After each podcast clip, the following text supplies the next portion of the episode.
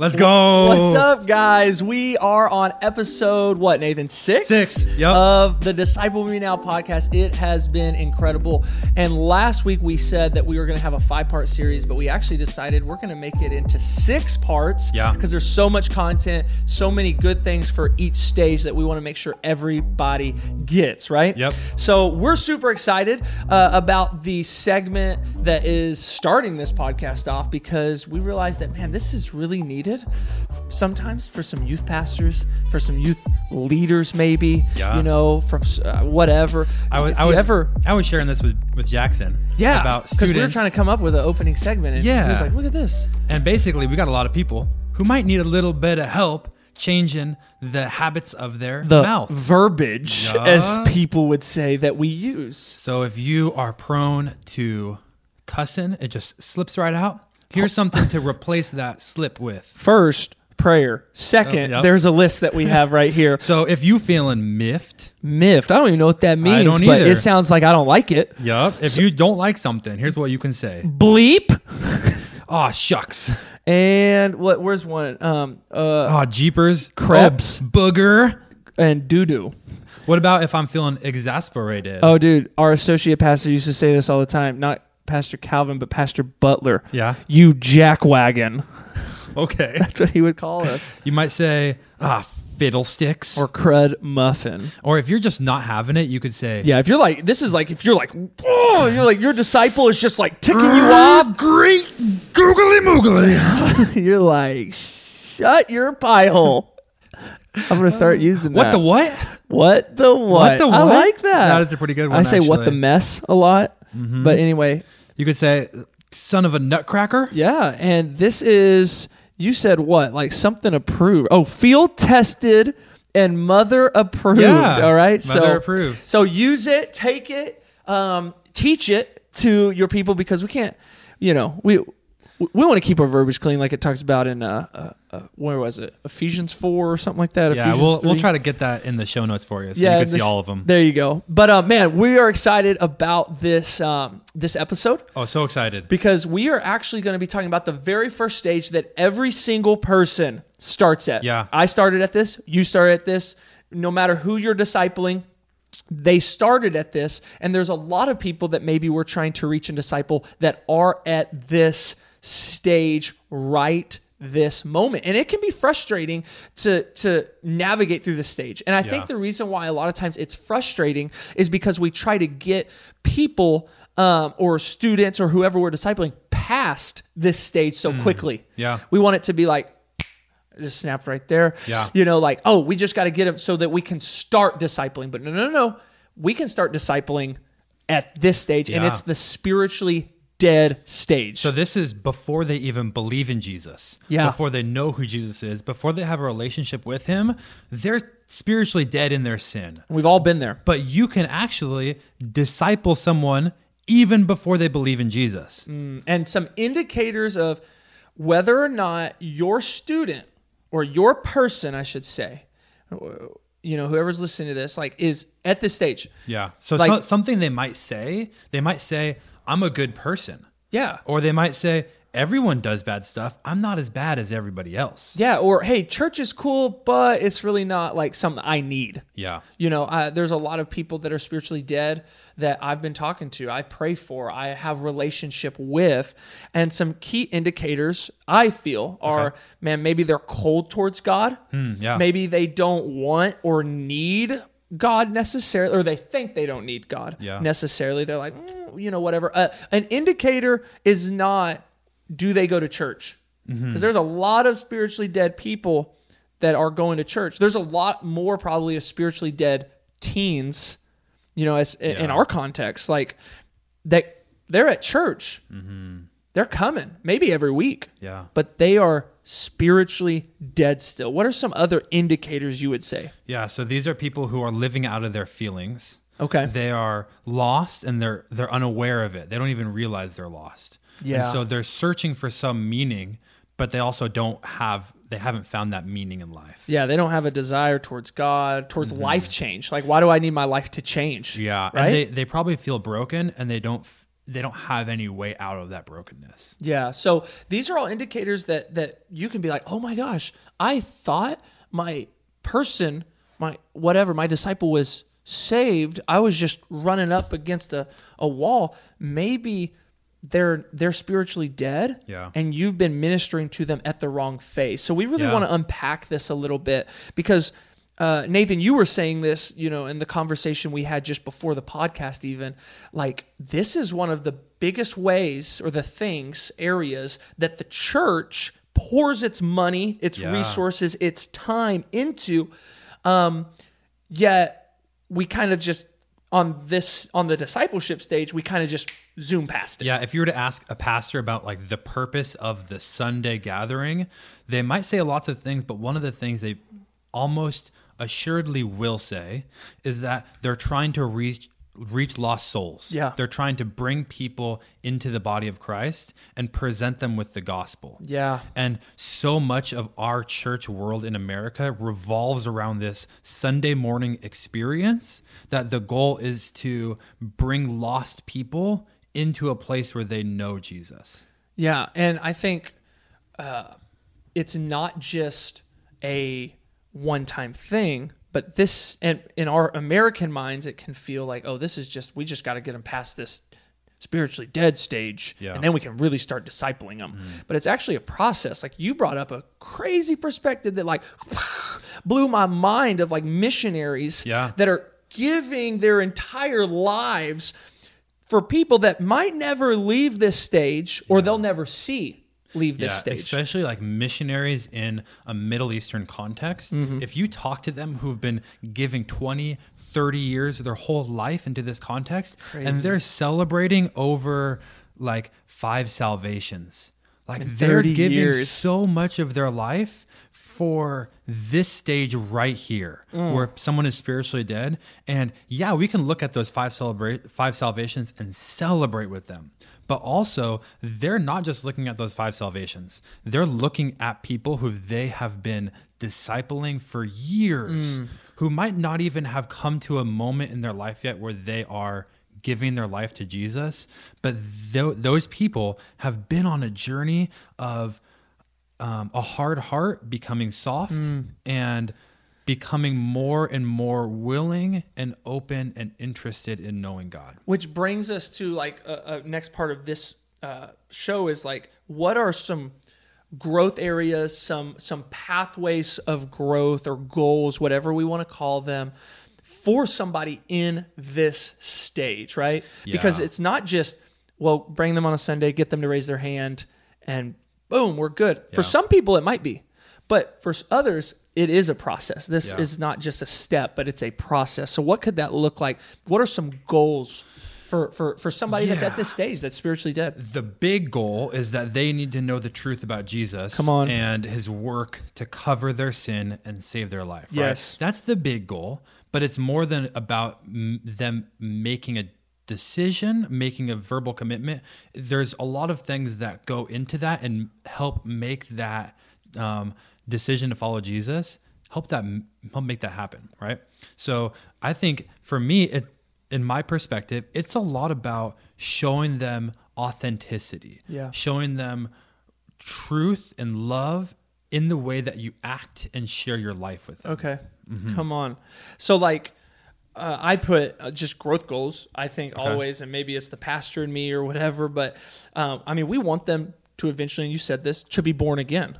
Uh huh. You know, we want them to get there. Yeah. Sometimes we see it, sometimes we won't, but we want to push them closer. And, or sorry, I don't want to say push. We want to uh, reveal. We want to help. We want to encourage them, and even to bring out, I guess, curiosity and desire for them to want to know more. Yeah. To want to hunger for more, to want to step out of their boat, to follow this man that they don't really know anything about, but but they see us, they've heard us. Yeah, we want them to have a saving relationship with Jesus.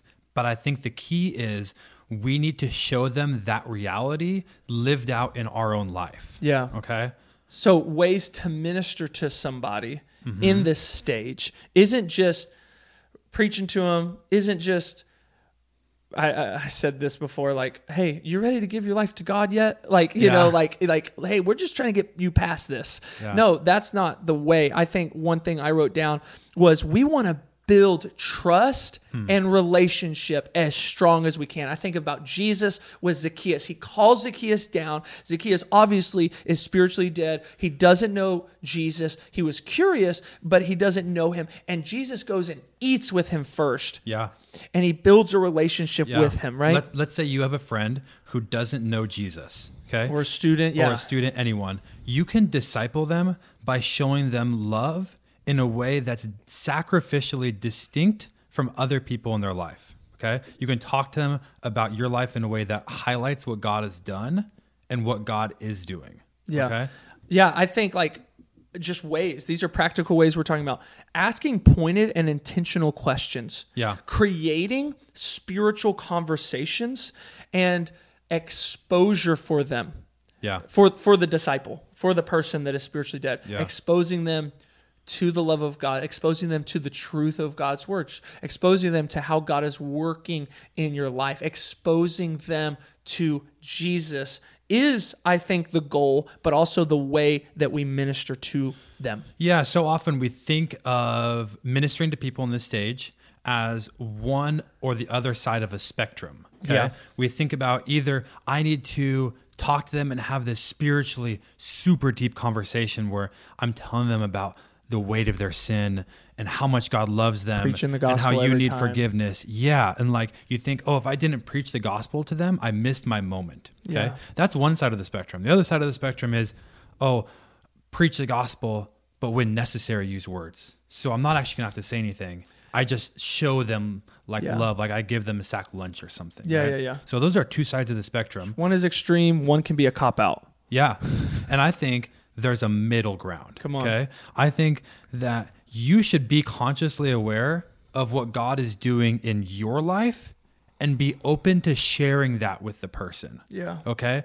Be consciously aware that, like, right now it's snowing outside and it's freezing cold and people don't have have heat people don't have electricity well right now at, at my house we do our power hasn't gone off yet. And that is the grace of god over my life and god taking care of me. Yeah. and i can tell someone about yeah my power hasn't gone off and i can leave it at that. Or i can share how to me that's a reflection of god providing for me and taking care of me. Yeah, I think that is huge. If we can figure out a way, and for those of you who are ministering and discipling people that are at this stage, man, it it might get frustrating, discouraging, hard, difficult, but yeah, understand to not just see have they made the jump from death to life, even though that is the ultimate goal, but have they made the jump from a hardened heart yeah to a more soft heart? yeah Have they made the goal from no curiosity at all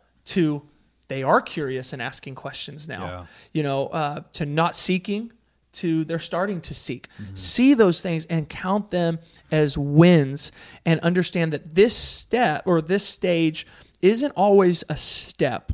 Um, it's a process sometimes. And we're here to help them navigate through that. And hopefully, the prayer is yes, obviously, that they would take the step, but discipleship can happen in this stage alone. Yeah, if you listen to other people talk about this stage, other um, church leaders and other um, pe- maybe people who do discipleship podcasts, right? Yeah. One of the things that other people talk about is they call this stage "come and see." Now, the reason for that is in the beginning of the Gospel of John, John chapter one, Jesus has his first interaction with some disciples. Now, they're at this time they're disciples of John the Baptist. Okay. And so this is John chapter 1, verse 35. It says that John the Baptist is standing with two of his disciples, mm-hmm. and he looks and he sees Jesus walking by, and he says, Behold, the Lamb of God. Now, these two disciples hear him say this, and they follow Jesus, and Jesus turns around and, and sees them following, and he says, What are you seeking? And they say, Teacher, where are you staying? And Jesus tells them, Come and you will see. Mm. And so, this stage, a lot of people talk about as the come and see stage, where you're just inviting people to come and see your life, see how you're following Jesus. You don't need to have this like grandiose moment of revolutionizing their life with like a sermon.